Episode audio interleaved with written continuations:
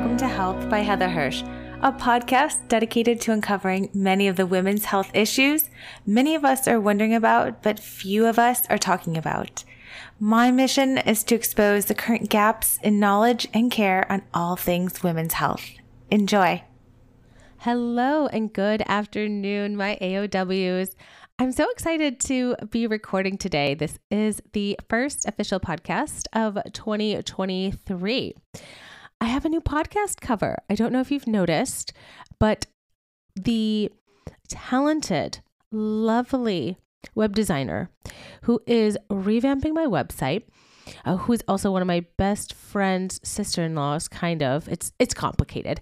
Uh, she has been working on my website and we are revamping that because 2023 is going to be a big year especially with my book coming out and all the plans that i have and she just threw me a new podcast cover she said hey what do you think about this and I loved it.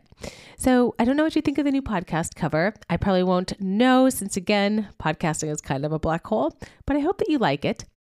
And I'm wondering how your 2022 ended and how your 2023 is starting. I love the new year. I always love writing my goals for the year. I love looking back to see what I accomplished in 2022. And it's just a great time to reflect and really feel like you're starting fresh.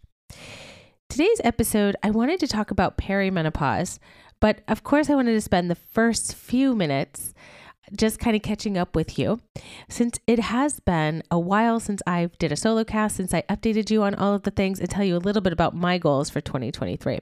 I have one goal for 2023, and it sounds really wild to say it out loud, but I have to tell you guys and I want my book to hit the New York Times bestseller list.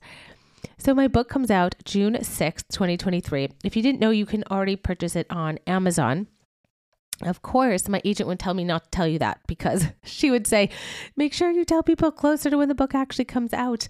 Uh, but pre orders are actually really helpful because it helps my publishing house know, oh, there's already a little bit of demand for this book before it actually really hits the shelves or before that big launch, you know, a few weeks before the book comes out. So you can pre order it. Uh, it's Unlock Your Menopause Type. You can find it on Amazon. You can find it in the link in my bio on uh, Instagram and TikTok, and uh, I'm super excited for it to come out. I have read it like five times now, and I, it, while it's a really awesome book, I have to keep reading through it to make sure. Um, as it goes to each stage of production, that there are no errors. Um, and so I know this book inside and out, and it's just such an amazing, amazing book. So that's really one of my goals for 2023. Um, but the reason I'm thinking about my book and perimenopause is that my book is is not really about perimenopause. My book is really about menopause. And I think perimenopause deserves its own book. I know, I'm so wild. Writing a book was one of the hardest things I have ever done.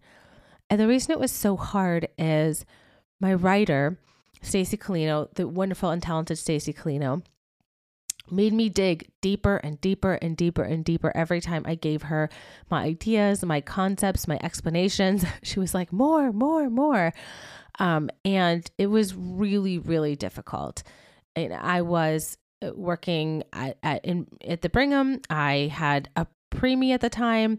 Um, you know, I had two other children, a full time job, uh, running this Instagram podcast, blah, blah, blah, and writing a book. It was absolutely wild but it's kind of like having childbirth amnesia where you're like, oh, I can do that again.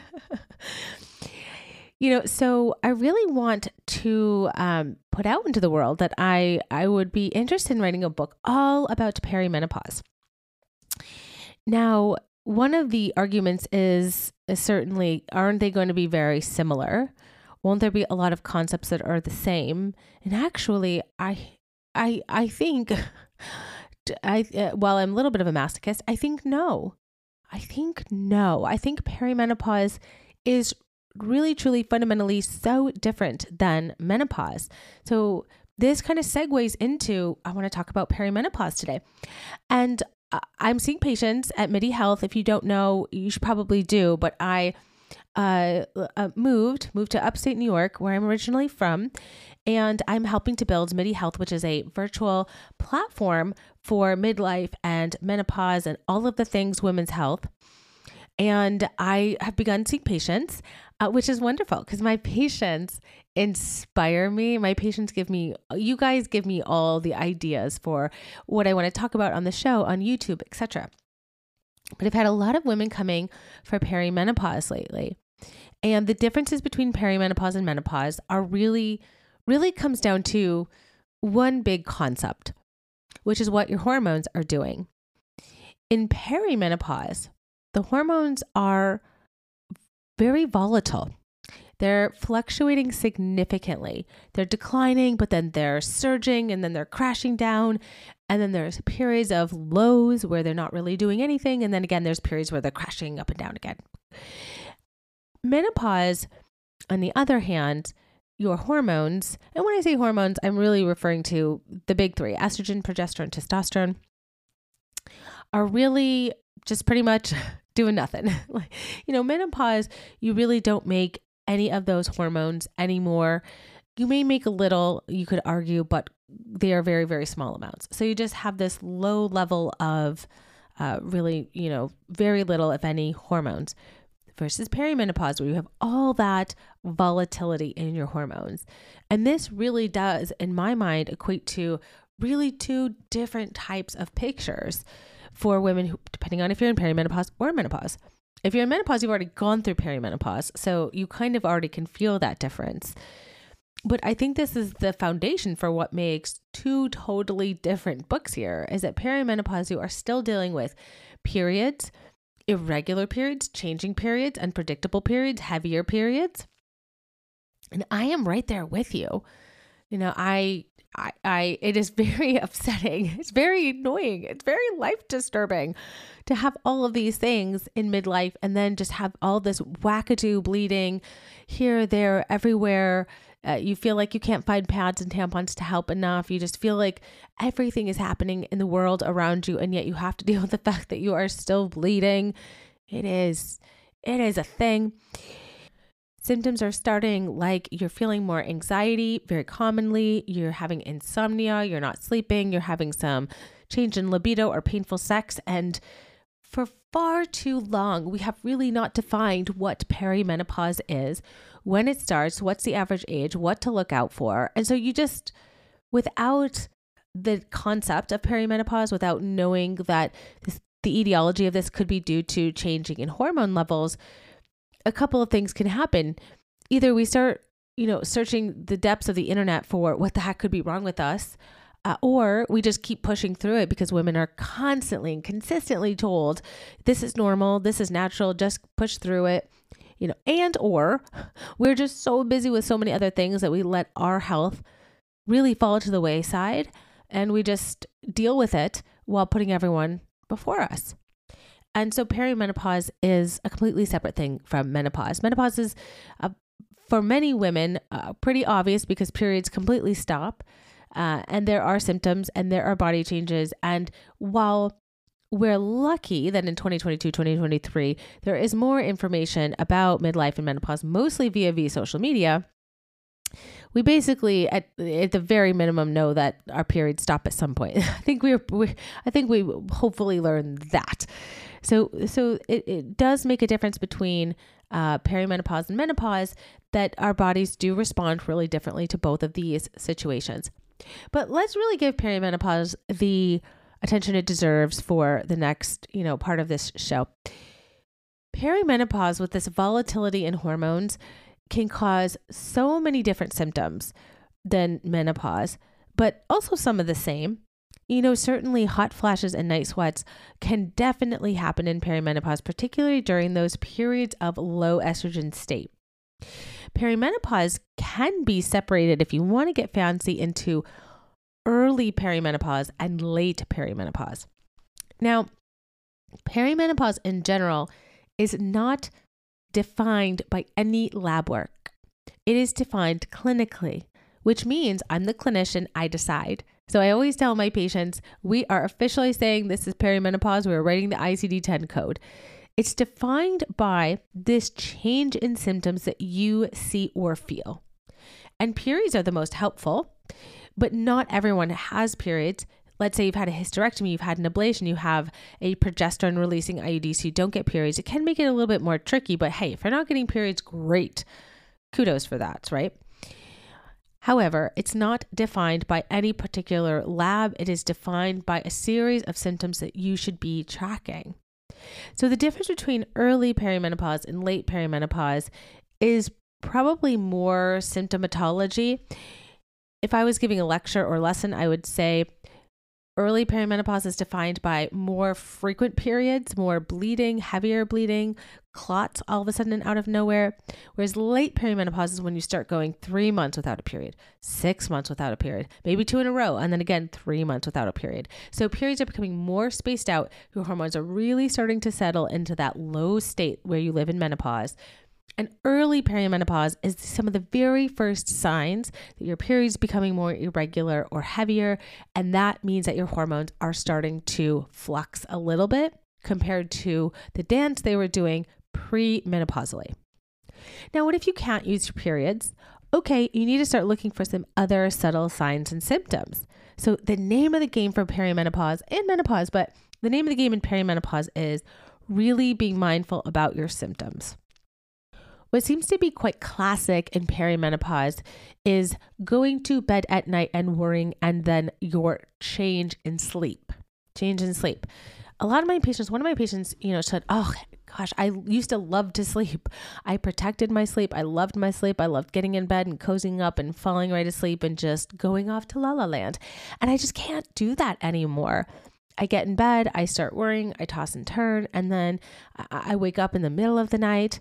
I'm kind of hot, I, I, and then I'm just up. And then I'm worrying again. And, you know, the next night before when I go to bed, I'm like, ugh, this is just going to be a horrible night again. That cycle of terrible nights starts to ensue. And this, whether you call insomnia or tossing and turning, it, it is very, very bothersome. It's super, super disruptive because then what happens during the day, you're not getting good sleep. So you've got mood disorders, crankiness, irritability, brain fog, low motivation, weight gain, a bunch of things, maybe not all of those things. It's not that all of these things happen and your life is uh, totally taking a turn for the worse. But certainly, these things, when not looked at through the lens, I would say, of perimenopause, because I'm totally biased, I think hormones are a big culprit for a lot of things. It can seem like all of these things are sort of falling apart. Your body is falling apart and you don't know why. And I'm here to help you put those things together. And actually, in all truth, most women are pretty aware of this. Um, it could be selection bias. The people that come to see me are already thinking about this. That's why they booked an appointment with a, a midlife and menopause doctor. So actually, I should not assume that almost everyone can put this together. The other things that start to happen in perimenopause is bloating, changes in the way your clothes feel, changes in the way your body feels. And this also seemingly comes out of nowhere a lot of women feel like they've had a really good either exercise routine or eating routine, or they feel like it's been terrible and crappy, but it hasn't really caught up to them yet. And this is really when it catches up to you. So, body changes, especially changes in the midsection, which is not even a vanity thing, it's more just a comfort thing, are really, really, uh, really, really uh, common so this bloating is such such a pain. It it can lead to, you know, not just clothes feeling uncomfortable or buying new clothes, but self esteem issues, sexual health issues, going to the doctor more, having testing done, getting a colonoscopy. You know, these are not outlandish things. These are things I see women go through all the time when they notice changes in their body, particularly, the, you know, bloating or gas or constipation it's really, really, it's really difficult. People change their entire diets around. Now they're eating different things in their family and they're cooking two different things. And again, everything has like every reaction has a counteraction. I forget how that saying goes. Well, every reaction has an equal and opposite reaction, something like that. But every everything really affects this domino effect, particularly for women in midlife when they're busy and they're working or they have families or they have children or they have houses or they have, you know, people that they have to look after. It's very very difficult. Other things that I start to see uh, is changes in mood. So, irritability, not just necessarily because sleeping is thrown off, but just in general. Women will tell me all the time I'm snapping at my children, I'm snapping at my partner, I'm snapping at my coworkers, I'm snapping at my parents, and it's just not like me. When I was a clinician in Columbus, I had a nun come to see me. I kid you not. And she said, I am just swearing. And this is not me at all. But there seems to be almost like this shorter fuse, or the coping mechanisms that used to help people are not working anymore. I also see a lot of uh, mental health uh, psychologists who come to see me. And um, they'll say, again, I, I have so many good coping skills. I know exactly what makes me irritable. I know my triggers, but I the things that I used to do are not working anymore. So these are really common. And it might not be just from changes in sleep, it really could be from the changes in hormones. There's this great book that I read way back in college called The Female Brain. And it really was a first book where I got this idea. And then I've seen it in practice for years and years and years afterwards, especially doing what I do, that the brain really, one, is very responsive to estrogen, progesterone, and testosterone, particularly probably estrogen, and that when given the opportunity, the steady dose of hormones is actually its happy place, the brain's happy place.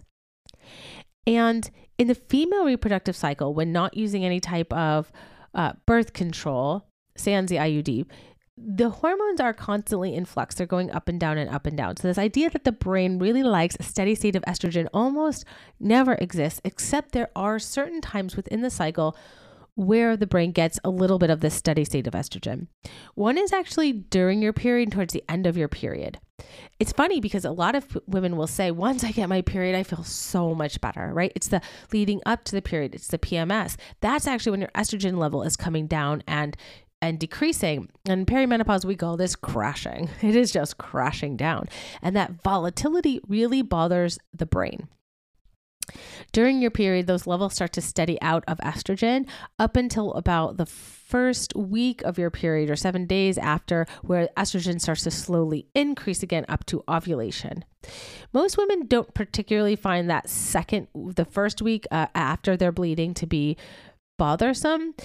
So the estrogen starting to increase. Is it that estrogen's good for the brain or is it a more subtle increase? For some women, it does bother them. Then, week two, you have ovulation. And there's also a little bit of a steady state during the week of ovulation.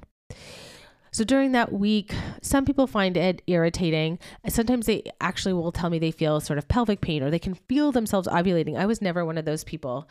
My sister swears she can. I'd love to know if you're one of those people who like definitely knows when you're ovulating or has no idea. I am the one that has no idea. But during that week of ovulation, there is a little bit of steady state again. Then week three, that estrogen level comes back down. We call that the crash. There's a lot of PMS. There's a lot of progesterone that's released. There's bloating. There's acne. There's menstrual migraines. There's cravings, etc., insomnia, night sweats, especially as you get into perimenopause and those ups and downs are even more volatile than that week of your period, where a lot of people do start to feel better and those levels start to steady out.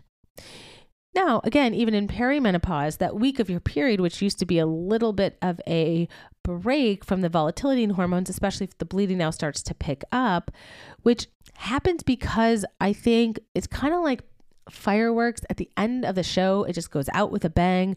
And so if you're having all these heavy bleeding or prolonged bleeding, now you're also just having, you know, anemia or buying pads and tampons or changing them all the time or constantly feeling yourself bleeding. And that is quite irritating. All of these things are what make perimenopause a completely different physiological and emotional experience compared to menopause which is why I really need to make the case for my agent that I should probably write another book. But she's like, probably going to say, like, my God, please just finish this one. But I really do. I think perimenopause is so different. So I hope I've explained why it's so different than menopause, why the hormones are really different than menopause, how those hormones equate to symptoms such as change in periods, anxiety, insomnia, but other body changes and other things. Also, the mood swings, very, very common. So, what can you do? I probably don't have enough time in this show to talk about treatments for perimenopause. Maybe I'll do that in a part two. So this will be perimenopause part one and, and talk about treatment options for perimenopause part two, because there's lots of different things that you can do. But the most important thing that you can do is to track your symptoms. It's really to track your symptoms. Why? Because again, remember the diagnosis is not made by any lab.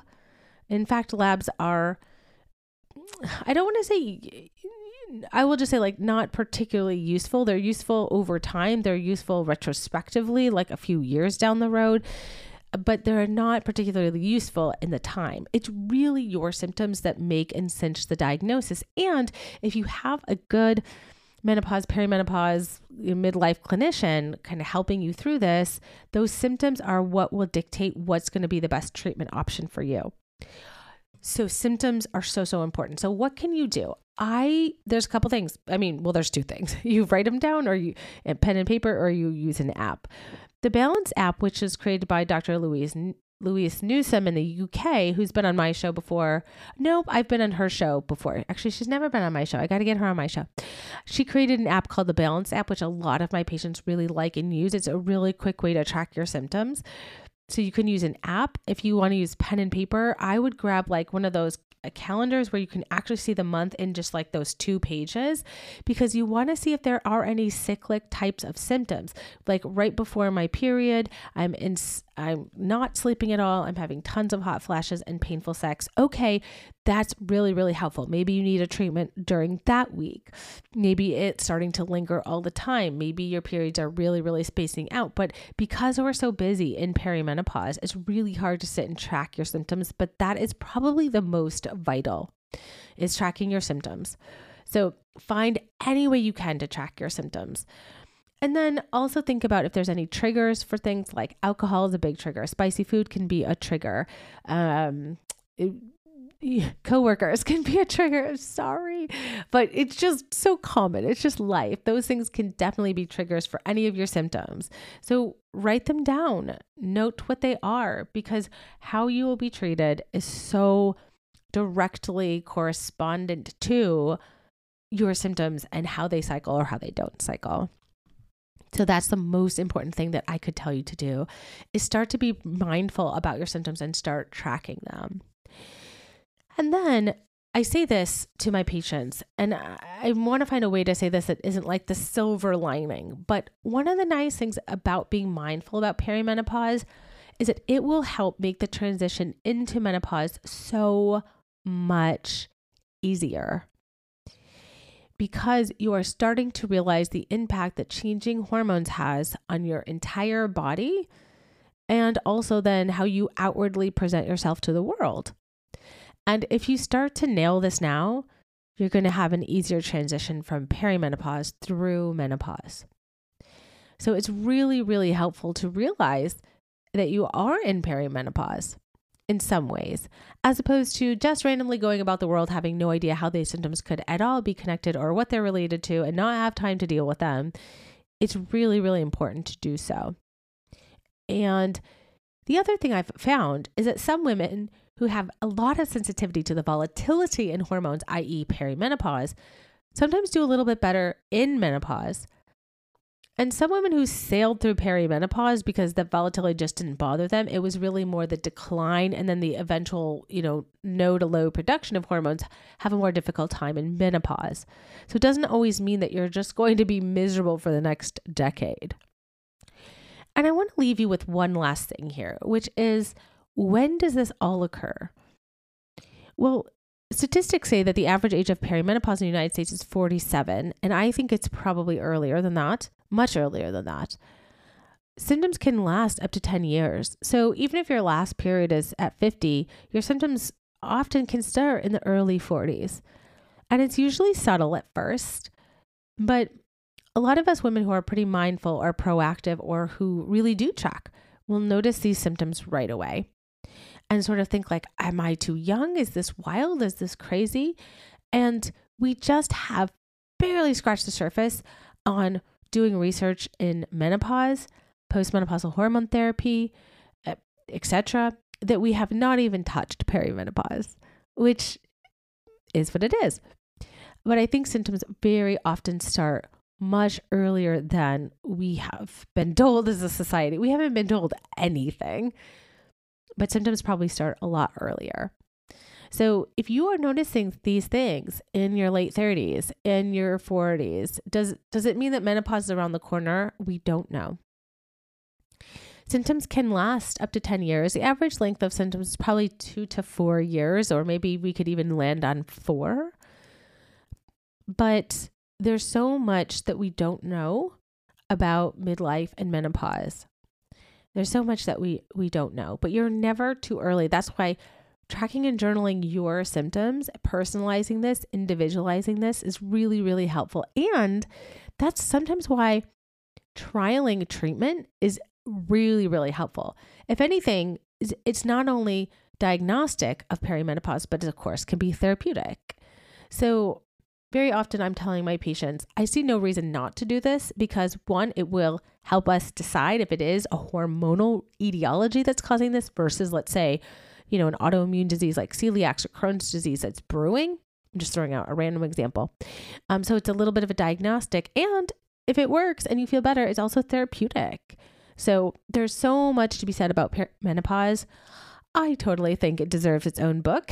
Um, and I I just kind of like my book Unlock Your Menopause Type. I think there are different perimenopause types. Um, and so my little my little wheels are just churning. All right, we will do part two next week. We will talk about how do you treat your perimenopausal symptoms. And I hope you guys have a wonderful start of 2023. I'm really excited about this year because I have been working on this book for about three years at this point, and I can't wait for it to actually actually be on shelves, actually hold it, actually hear what you guys think about um, the different types, what type you are, um, treatment options, and all of those things. So, anyways, you can check it out. You can check it out on Amazon, but more to come this year. I'm sure I will completely uh, just bombard you with stuff about my book. But thank you so much if you've been supporting me on the show and you've been a listener for years and years and years. Thank you so much. And if you're new here, thank you and welcome. We're excited to have you as a part of the community. All right, guys, with that, I will see you next week. Bye, everyone. If I haven't already done so, thank you, thank you from the bottom of my heart for listening to my show. Consider subscribing so you never miss an episode. Also, if you love the show, your stars or a quick review could really help other women who are searching for information on menopause and midlife around the globe find this show. If you want to work with me, consider the Reclaiming Menopause Masterclass. The link for that is in the description to this show. Thank you again from the bottom of my heart for all your support, and I'll see you next week for a brand new episode episode.